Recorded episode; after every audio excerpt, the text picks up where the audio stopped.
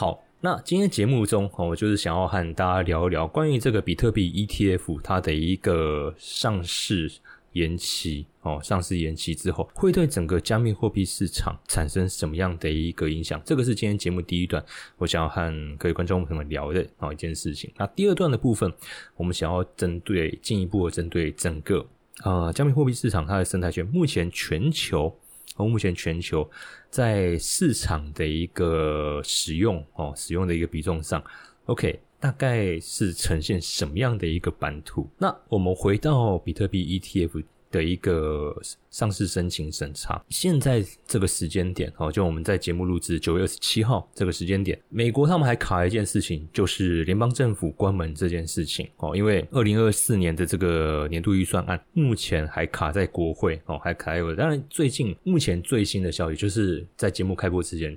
我目前手上最新的消息是，呃，有在针对一个法案来去讨论。那如果通过的话，有机会哦，可以避掉十月一号联邦政府关门这件事情。但是还在谈哦，还在谈。那最后谈的结果会怎么样哦，也不确定哦。所以我们先不用预设立场说，哎，好像有机会关或不关。但不论美国政府关或不关啊，呃，我预期现在 SEC。他们针对比特币 ETF 这件事情，哦，就是拖，哦，就是拖。那接下来，哦，ARK，因为 ARK 他们算是比较早申请的，所以他那个时间，他的那个审查时间点，会跟贝莱德、富达他们其他家的一个时间点会会会会有落差，哦，会有落差。那呃，现在我们我预期啦，我预期如果美国政府接下来可能关门的情况下，哦，假设情况下，啊，反正我都要拖了，那我干脆。早一点告诉你结果，哎，我就是要拖，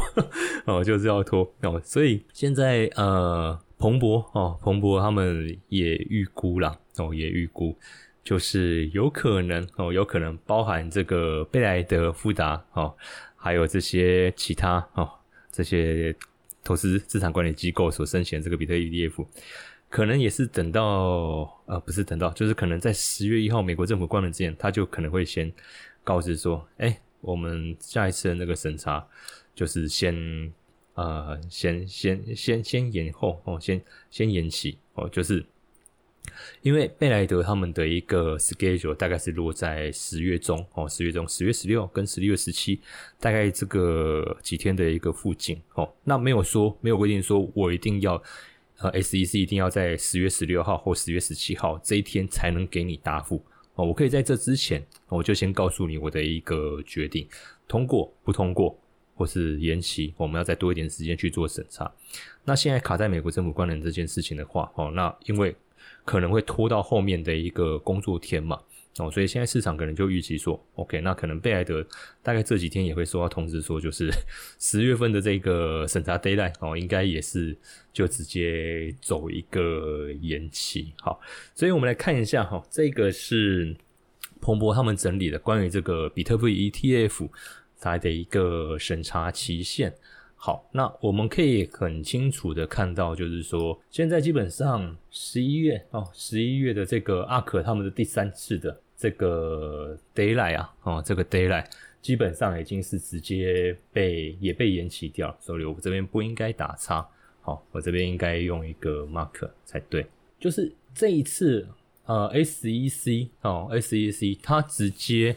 是针对 ARK 这个第三次的一个 d a y l i g h t 就是审查期。哦，直接去做一个回复，就是我直接告诉你，我不用你不用等到十一月十一号，我直接告诉你第三次的这个回复，啊，我就是啊延后哦，你就直接等 final 的这个 d a y l i g h t 就是明年一月十号，哦一月十号，我直接给你一个最终结果。那这个这个 final 的那个 d a y l i g h t 它基本上 SEC 它的答复就只剩下两个选项，它不能再拖了，它要么就是过，要么就是不过。哦，那过当然呃不能说皆大欢喜，因为 SEC 大会会想哭，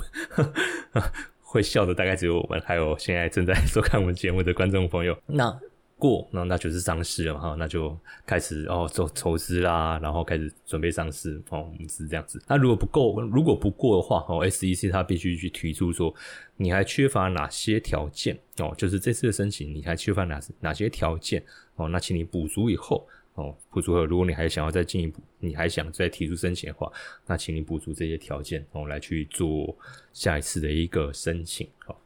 因为其实阿克他们已经在这件事情已经接关蛮接关蛮多次了哦，这个也不是他们第一次，他们最早其实其实二零二一年就已经开始在提交哦，就已经开始在提交了，然后二零二三年四月份哦，二零二三年四月份，这个是他们最新。最新一次的这个比特币现货 ETF 的这个接管啊，接管好，然后呢，呃，那现在阿克整个被被被被告知了嘛，就是你直接等到一月十号哦，一月十号，那接下来的时间点就是贝莱德还有其他这些今年才开始想要进场的这些华尔街传统的投资管理巨头哦，他们的一个提出申请哦，那现在市场基本上就是预估。有可能这几天了哦，就十月中哦，十月中这一个 SEC 就会针对这一批哦，直接先做一个回复，也就是一样，你就等哦，我直接跟你说延期哦，那你们就是直接等明年一月哦，明年一月哦，明年一月，那贝莱德他们就是等第三次的这个 d a y l i g h t 哦，等第三次的 d a y l i g h t 所以现在如果是这样子的一个情况的话。啊，这样的一个情况的话，好，那现在 ETF 比特币 ETF 这件事，先不管它过不过了，那现在它这个一个比较关键 key point 的一个时间点，那基本上就是一月十号了。哦，一月十号，也就是 ARK 他们这个 final 哦，他们这个 final 的一个 d a y l i n e 哦，final d a y l i n e 就是 SEC 要给一个很明确的答复，过或不过的一个答复。OK，一月十号哦，一月十号这个哦，这个时间点。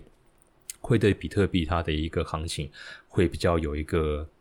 显著性的一个影响，因为一旦阿克他们的一个结果出来以后，那我很明显的，呃，虽然说贝莱德他们这个是还是在第三次的一个 d a y l i g h t 哦，然后呃，大概也是在一月十五号哦，他们会收到这个 SEC 哦，美国证券委员会的一个回复，但是哦，但是哦。如果 ARK 他在这个 Final Day 来，他都没有办法，哦，他都没有办法收到 SEC 他们一个很正面的一个回应的话，那坦白讲，我认为啦，哦，我认为贝莱德他们也不用期望太多哦，因为你要知道啊，虽然说当然啊，贝莱德他们的一个规模跟阿克的规模是天差地远的 哦，一个是产业企业龙头，一个是新兴的哦，新新新新起刚刚起来的哦，刚起来。但是哦，但是我们要知道，阿克他们在推动比特币 ETF 这件事情，他们已经做了很久的准备。可以看到，他们从二零一七年、二零二一年就开始在做这件这个准备了。哦，所以你说他们会不会比贝莱德准备的更充裕？我相信他们的准备肯定比贝莱德还要充裕了。哦，因为都有这么多的一个经验，啊，结果还是没有办法让 SEC 点头。那我认为后面可能。贝莱德他们这些三月份那个 Final d a y l i g h t 这件事情，也大概也就不用看哦，大概也就不用看。也就是说，一月十号会是一个很关键的时间点哦，很关键的时间点。所以，如果三月份哦，三月份的这个贝莱德他们的一个 Final d a y 还需要还需要去 follow 吗？我我大概经过这几个月这样子的一个观察下来，我认为，嗯。只有一个情况我们要继续需要继续 follow，那就是阿克他们一月的那个审查哦通过可以上市，那贝莱德他们这个三月这个才会有看头，否则如果一月阿克他们就被 SEC reject 掉的话，那我觉得贝莱德他们的这些三月份的 final 哦 final deadline 基本上。就也也就不用看哦，也就不用看。那剩下就是看说，那四月份哦，四月份比特币奖励减半，后面市场它会在爆发出什么样的一个带动出什么样的一个效应？OK，那这个是整个呃比特币 ETF 哦，目前我这样追踪下来以后，持续的哦这件事我一直我是一直很持续的再去追踪它哦，那我也跟我们的观众朋友来分享哦我的一个最新的一个想法哦最新的想法，所以。决战一月十号哦，决战一月十号，十月份基本上美国政府关不关门哦这件事情啊，比特币的波动基本上就是随着传统金融市场哦，只要纳斯达克那些呃股票指数有一个比较大的波动哦，那 Bitcoin 这边就会受到那个波动的涟漪连带影响哦，连带影响产生一个比较大的波动，但是这已经无关说呃比特币本身它的一些基本面的一个因素哦，基本面因素。坦白讲，现在比特币最直接的基本面因素就是它的 ETF 这个 ETF 能不能过这件事情哦，其他的我都觉得呃哦还有另外一个奖励减半哦这两件事情哦这两件事情哦其他的我认为都是从传统金融那边传导过来的哦传导过来的一个波动。OK，好，所以这个部分哦，我们先看各位观众朋友分享到这个部，先分享到这边。好，所以我们会发现到哈啊，美国他们在整个加密货币的一个呃市场哦，会市场，你会发现到说，虽然 Coinbase 哦，他们已经已经在已经在纳斯达克挂牌上市，然后很多这些呃区块链相关的这些科技公司运用。哦，也都设立在美国，包含甚至是那些矿场矿器哦，也都在美国。但是哦，但是就就美国官方他们的一个态度来说了，我们会发现到，其实美国对加密货币的一个接受度啊，目前这样我这样观察下来，其实坦白讲，官方就联邦政府这边的一个接受度并没有很高，不管是美国证监会还是联准会。那联总会他们的立场，我觉得，呃，他们会是想要推央行数位货币哦，就是他对于加密货币产业这个东西的这个部分，啊，他他会比较倾向于就是去推央行数位货币这这个这一块哦，因为为什么？我们要知道，美元它现在之所以能够维持它的一个霸权哦，如果说各位观众朋友有兴趣的话，呃，你们可以去找一本书。这个是以前《纽约时报》记者写的，那他针对整个美元霸权有一个很深入的一个的一个的一个观点哦，呃，他叫哦，这本这本书蛮久了哦，我找一下看博客来现在还找不到，找不到。如果说博博客来还找得到的话，大家可以上去找，好上去找找看，好上去上去找找找这本书来看看。好，但这本书它其实不会写的很很难懂啊，它其实。蛮有故事性，我发现就是财经、财经这类型的这种书籍啊，啊，我不知道是不是因为他们 背景的关系，就有些他们写的真的是可能都教授写的，或者是经济学家写的，那个字用字啊，都很难咽下去。但是哦，但是因为这本书是记者写的哦，所以那记者他们的一个文笔相对来说啊，我觉得是比教授好一些。好，财经教授可能还好好一些哈。那所以他就写的比较有故事性哦，呃，这个应该是叫哦美元的荣光哦美元的荣光啊，已经绝版好，那大家就只好去图书馆上找这本书。它用故事性的方式哦，描述了整个美元它霸权奠定的一个基础哦，所以各各位观众朋友如果有兴趣的话，这本书啊，你可以去好好了解一下，就是为什么。啊，因为我相信你会看我们的频道，一定就是对投资有兴趣，不管你是对加密货币或者是任何的一个投资，我相信这个你都你都是有兴趣的。好，那我呃，现在整个金融市场哦，现在全球一个金融市场，基本上哦，基本上哦，我们很大一部分会去 follow 美元它的一个动向。那为什么美元它的影响性这么大？我觉得大家可以去好好读这本书哦，它是二零一三年出版，现在。呃，如果解读版，那就只好去图书馆借借来看了。好，那这本书其实还蛮好，还蛮好理解的哦，因为毕竟它作者是纽时的记者哦，纽时记者，所以他们在用字的部分哦会比较生动一点，不会那么枯燥乏味。好，那所以回过头来哦，回过头来，我想要和观众朋友聊一点，就是说整个呃美元他们美国他们的态度哦态度其实。加密货币哦，加密货币它的这种去中心化的一个设计哦，坦白讲，如果我是站在美国官方，或者甚至我是站在政府官方的一个立场上啊，其实我也会保持一个比较反对的一个立场，因为确实在金流的一个管理，国内的一个金流的一个管理上哦，我会比较没办法去做掌控，所以。现在政府哦，就是政府官方政府哦，会推加密货币的，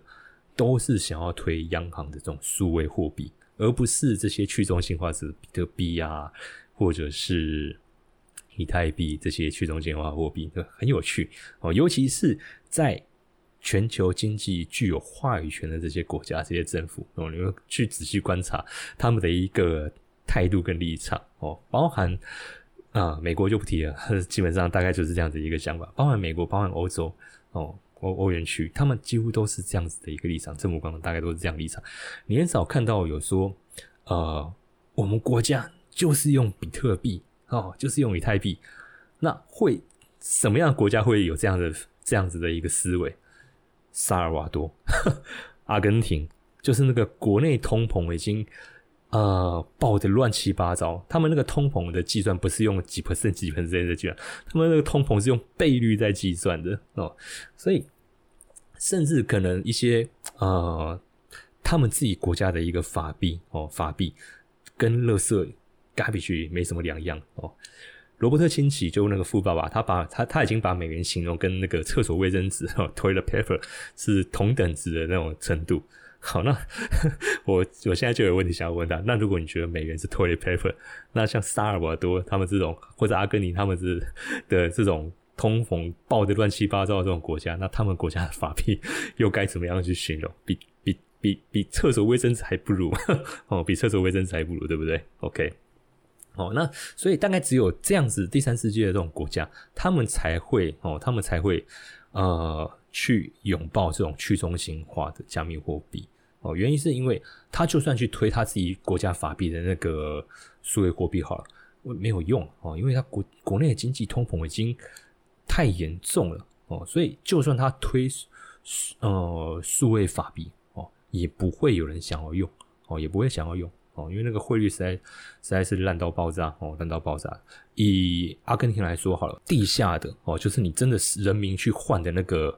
的那个汇率啊，哦，汇率大概是一比四百哦，夸张一点可能会到一比五百啊，什么意思？就是你五百的这个阿根廷本国货币才能换到一美元，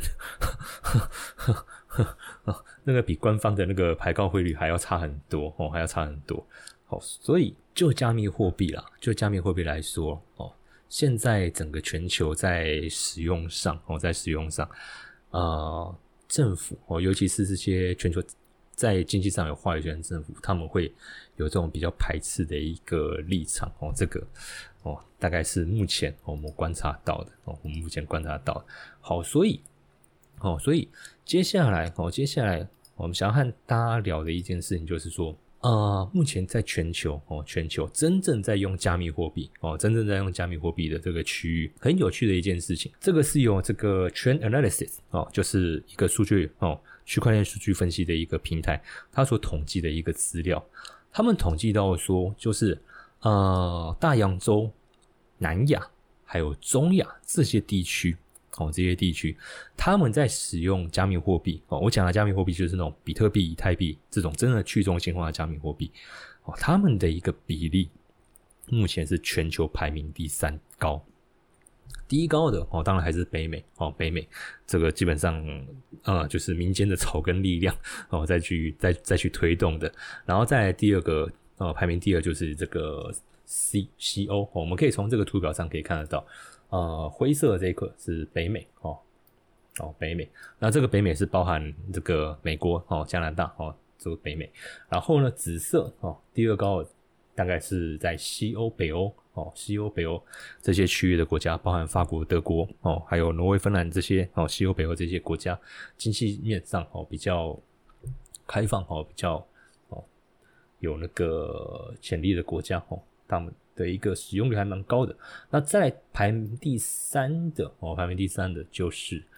CSAO 哦，那这个就是中亚、南亚和大洋洲这些地区的一个统称，哦，这些统称，好，所以很有趣的哦，很有趣的是，我会发现，诶，怎么好像，因为我们会发现到中亚、南亚哦，中亚、南亚他们的一个经济区吧，这些是哪些国家？它大概就是印印度、印度尼西亚、越南、菲律宾，哦，还有巴基斯坦，哦，还有巴基斯坦这些区域的一个国家，哦，这些区域的国家，他们在使用加密货币上，哦，使用加密货币上的一个使用率，哦，居然可以排到全球第三高。好，那呃，我们再继续往下看哦，这如果再细分的话，很有趣的哦，呃，排名最高的居然是印度印度就是整个加密货币的一个交易量，就是在 CSAO 这个区域里面哦。使用哦，使用加密货币最高的居然是印度哦。那这个数据是从二零二二年七月到二零二三年的六月哦所统计出来哦，所统计的出来一个资料。然后哦，然后呃，我看到这个资料的时候是蛮讶异的哦，因为大家知道印度哦，就现任总理穆迪，他们对于加密货币产业其实课税课的非常重，有多高？传统证券包含股票哦，还有一些投资收益所得，基本上印度它的课税大概就是百分之一。但是如果你是做加密货币买卖，它要课你百分之三十的一个税率哦。所以，呃，就在整个税制的一个环境之下，你会很你我们真的很难想象加密货币可以在印度市场它的一个流动性有这么的高，因为。你税法就很不友善嘛，连 Coinbase 哦，Coinbase 他们之前想要打进印度市场，也因为这个税法哇，真的后来宣告投降啊，没办法撑不下去，退出印度市场哦。可是我们却发现到说，哎，印度它的这个 这个 加密货币的一个交易量居然是最高的哦，居然是最高的。印度的交易量是多少多少？大概两千六百八十九亿美元哦，这个远远是第二名哦，一千只有一千多亿哦，只有一千多亿哦，包含后面的越南、泰国、菲律宾哦、印度尼西亚这些后面还有澳洲这些哦，呃，第二名哦，好，越南跟这个泰国二三名嘛，那他们也才一千多亿，还不到两千亿哦，还不到两千亿，但是光印度一家哦就两千六百多亿了哦，呃。所以真的很难想，就我看到这个数据的时候，但是呃，如果再去好好了解一下印度他们当地的一个社会风气的话，其实这样这样会有这样的结果，好像也蛮合理的。因为印度他们目前其实我们知道，印度有钱人真的非常有钱哦，一百多位哦，破亿万富豪哦，也一百也有一一百四十几位吧。之前我看的那份资料里面。但是哦，穷的哦，真的也是穷的，穷到就是你那个住宅住的地方，基本上跟垃圾堆没什么两样哦，跟垃圾堆没什么两样，甚至有些可能是住在那种热车场，就是那种贫民窟啊，真的就是贫民窟的那种程度。好，那在贫富差距这么高的一个社会环境下。穷人他怎么样去维持他自己本身的一个财富的一个怎么说？就是没有钱人他该怎么办？他怎么样去去去累积他的一个财富？其实我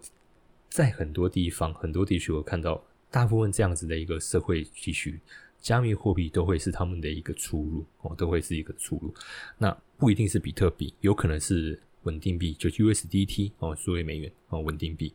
OK。因为毕竟他可能透过一些传统正规的一个管道，他没有办法取得很好的一个收入哦。因为印度他们又还有种姓制度，虽然说台面上是没讲说没有了，但是坦白讲，你在印证的时候，那个都还是会哦，还是会有这方面的一些偏见哦，还是有这方面偏见。所以你说在印度，你要很你要去有一个。很好的一个翻身的一个情况，坦白讲，嗯，就我就我所知了，是有困难的，哦，是有是有困难的。OK，那既然如果我没办法透过正规的管道来让我自己的一个生活水水平或者我的一个财富有一个很好的一个提升的话，那怎么办？那就是走地下经济。哦，那坦白讲，呃，我相信啊。如果官方在针对整个加密货币产业打压的这么这么这么严重的话，加密货币基本上现在在印度应该大概都是属于比较偏向地下经济这一块，所以才够能够有这么样的一个火药。那所以穷人他为了捍卫他自己的一个财富，那当然就是只好透过加密货币，政府管不到的哦，政府管不到的的这个部分。好，所以看到这个是数据以后，一开始我是蛮讶异的。但是后来仔细再想一想，印度他们的一个社会情况，好像也能理解哦，好像其实也能理，也也蛮合逻辑的啦，哦，也蛮合逻辑的。好，那我们再继续来看一下，就是关于这些地区啊，他们在使用加密货币是哪些领域哦，哪些领域哦占比比较高？好，那深蓝色，我们现在看有哪些项目？橘色这个是 Gaming and Gambling。游戏跟博弈，游戏跟博弈，然后在深蓝色这个是 Centralized Exchange，就是中心化交易所，然后黄色这个是 DEX，就是去中心化交易所，粉红色就是前几年很流行的这个 NFT，然后这个应该叫蓝绿色吧，这是 P to P 的 Exchange，呃，P to P Exchange 就是比如我个人对个人，我们简称叫 OTC 哦，就是场外哦，场外交易哦，场外交易，好，所以。在呃，刚才我们讲的印度、印度尼西亚，呃，不是印，对啊，印度尼西亚就印尼了。印度、印尼、泰国、菲律宾、越南，哦，这这些地区，哦，还有巴基斯坦，哦，这些地区他们在使用加密货币哪些领域的比重占比是比较高，还蛮有趣的。我们来看一下中心化交易所，这个不用说了，这个一定是占大部分哦，占大部分，因为你的那个加密货币要流通，甚至你可能想要有一些超额报酬。目前最直接哦，也最有效率的方式，就是透支透过这些中心化交易所的一个的一个流动哦，流动。所以基本上中心化交易所一定是占大绝大比哦，绝大部分哦，绝大部分。那其他项目我觉得蛮有趣的，就是菲律宾他们在游戏跟博弈这一块还蛮高的哦。然后越南跟印尼哦，印尼哦。就是在游戏哦跟博弈哦这一块还蛮高。他这边游戏不是在讲说呃什么单机游戏啊，或者是那种网络游戏。他这边的游戏指的是那种呃你去玩游戏，然后你达成某些项目，你可以赚到他游戏里面的那个代币。那这些代币都是加密货币，是可以在交易所里面流通的哦。交易所当然是加密货币交易所哦，是可以在交易、加密货币交易所里面去流通。有时候你可以去拿去换比特币，拿去换以太币哦，拿甚至拿去做一些哦其他项目的一些投资哦。我们这个叫做呃 P to E 哦，Play to Earn，就是边玩边赚哦，边玩边赚。那呃，为什么菲律宾他们这一块会这么火红？呃，很简单，因为菲律宾他们的一个经济，其实我觉得跟萨尔瓦多有点雷同，但是没有像萨尔瓦多那么夸张。他们也是靠很大量的一个海外收入，那这些海外收入就是外外地劳工、外地劳工所赚取的外外汇哦，然后汇回本国，然后汇回本国。OK，可是前几年前三年嘛，二零那个该死的 COVID-19，基本上不要说外籍劳工，连本地的。的那个员工都没办法很有一个很稳定的一个工作跟收入了，所以当时哦，当时整个他们菲律宾本地的一个外汇收入就几乎是直接胖的，就直接几乎到零哦，几乎到零。问题是留在菲律宾哦，当地的这些居民家人还是得过活啊，哦，还是得过活，所以变成说，哎，游戏这一块哦，就是 game fee 这一块就变成他们的一个收入哦，另外一个收入来源。OK。好，所以这个是菲律宾哦，这个是菲律宾他们的一个情况哦，菲律宾他们的一个情况，然后再来就是 P to P 的一个 exchange 哦，OTC，OTC 在越南还有巴基斯坦这两个地区哦，这两个地区它的一个使用量哦，它的一个使用量我会发现到也蛮高的哦，也蛮高的。好，那当然。呃，为什么会有这样子 P to P 的一个 exchange，就是场外交易？就是，诶，为什么我们不不透过一些交易平台，哦，去做一些转换？那当然一定有环境上的一个因素。通常啦，呃，OTC 哦，就是这种 P to P 的这种交易比重越高的地区，哦，像这些地区它的一个政治或经济环境。甚至可能是政府对人民的一个金融管制比较严的地区，那这种 OTC 的这种场外交易就会比较严哦，就会比较严谨哦，所以他没办法去透过一些呃公开平台哦来去做一些代币上代币上的转换哦，代币上的转换。OK，尤其是像巴基斯坦哦，知道。基本上政府是直接管制哦，直接管制哦，直接管制哦，你的那个人民的一个资产，那甚至他们是不允许当他们的那个国民去持有实体的外币哦，去持有持有持持有实体外币，所以变成说，哎，居民为了维持他维护他手中的一个财富的一个水准，那他只好去。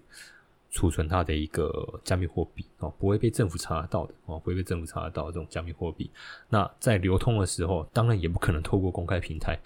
去做去做流通，他一定就是私下找人哦。比如说他，可能要买个东西哦，那那个商家可能就是直接一样电子钱包哦，电子钱包拿出来，然后就直接转哦，就直接转。OK，他他那他们这样的话就可以不用去透过那些交易所平台啊，交易所平台来去做这个货币的流通。讲到这个 OTC 啊，我发现 前一阵子哦，前一阵子我才发现到，其实台湾有各位知道台湾最大的那个加密货币 OTC 平台是哪里吗？居然是虾皮。哦，如果各位上虾皮购物啊，我们去查一下哦，你可以去查一下虾皮购物，然后我们看一下，搞不好我们都可以看得到一些很有趣的这个项目哦，稳定币。哦，现在可能撤被撤掉了，USDT 哦，找到撤掉了，撤掉。就七月份的时候，七月份的时候之前我在虾皮这边，因为那时候我在摄取我这些三 C 的东西，我要我需要去补一些库存。好，那当然，呃，就刚好打到那个我可能刚好那个关键字打到，哎哎哎，居然有稳定币，居然有 USDT，然后就打出来，哎，真的还蛮多哦，还蛮多在这种。购物网站上哦，购物网站上去卖这种哦那个 USDT 稳定币，然后这种币。但坦白讲，我跟各位观众们讲，呃，未来如果你还有在机会看到这样子的一个情况下，网络上的，然后是你不认识的啊，千万哦，千万不要透过这种管道去取得加密货币或购买加密货币。基本上，加密货币可信任的购买来源。哦，可信的购买来源，交易所哦是一个哦，交易所是一个，另外一个就是你要实实在在看到他的人哦，实实在在能够看得到呃，他最好是熟人了哦，最好是熟人。那 你们可以直，他就可以直接哦，他可以直接让你看他的那个电子钱包，它的那个呃存款余额哦，存款余额这样子的一个模式哦，最好就是透过。啊，当面啊，这样子的一个确认哦，来去取得你的交易。但我觉得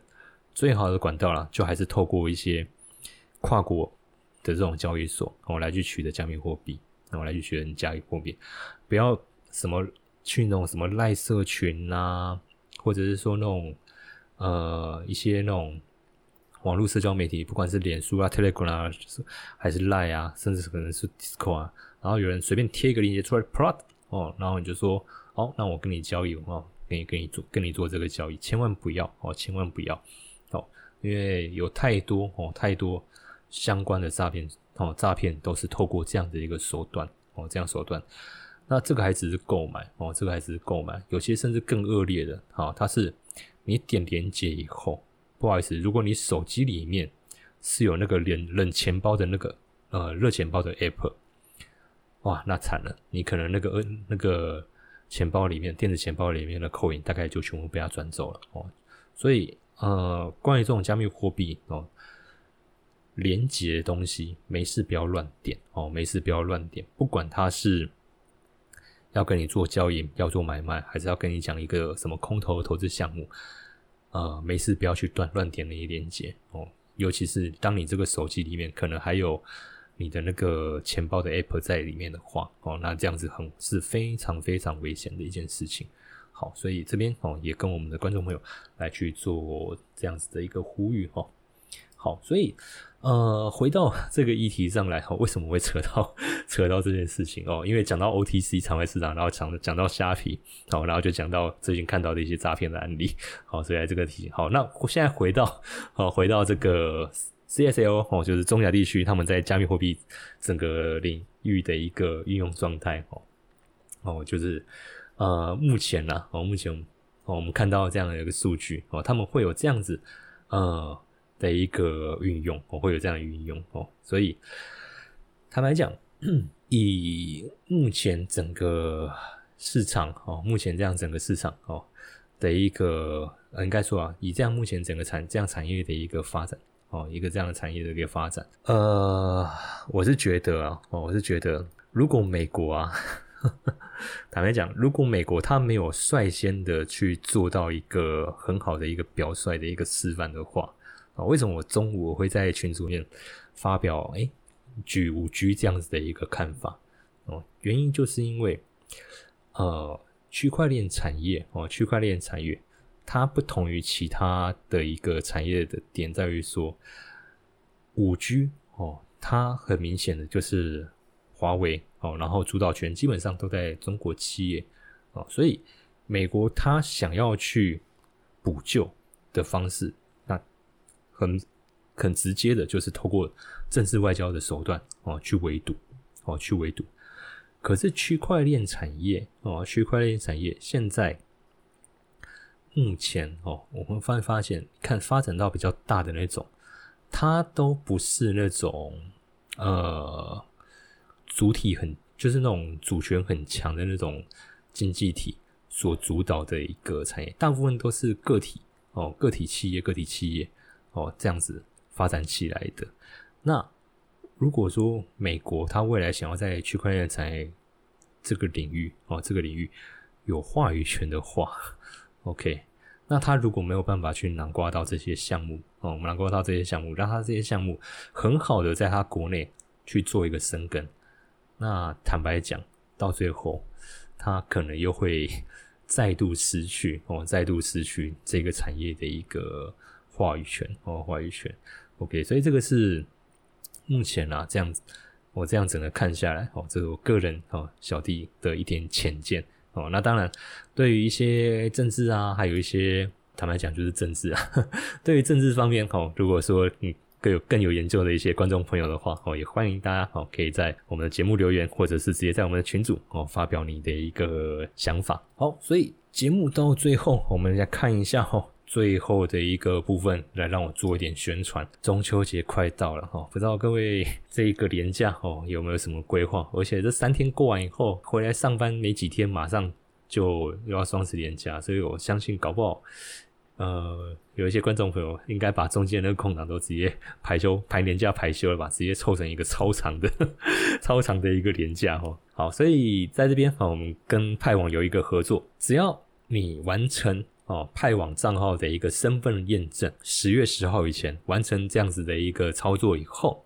你去填写我们的一个申请表单，那我们就会在十月十二号哦，十月十二号送你一个价值五 U 哦 SDT 的这个红包哦，红包 OK 会直接发送到您这派网的账户里面。那限额前三十名哦，限额前三啊，不用担心了，反正。你表单还能填，就表示还有名额，所以你不用想着啊会不会啊名额搞不好已经没了，那填这个让花花时间哦，没关系哦，不用担心，只要还能填，基本上就是还有名额哦。那如果满了，我们就会把那个链接关掉，也会发一个公告说，哎，不好意思，红包被领完喽，那下次请早这样子。好，那大家可能说五 U，嗯，好像还好嘛，没有，后面还有。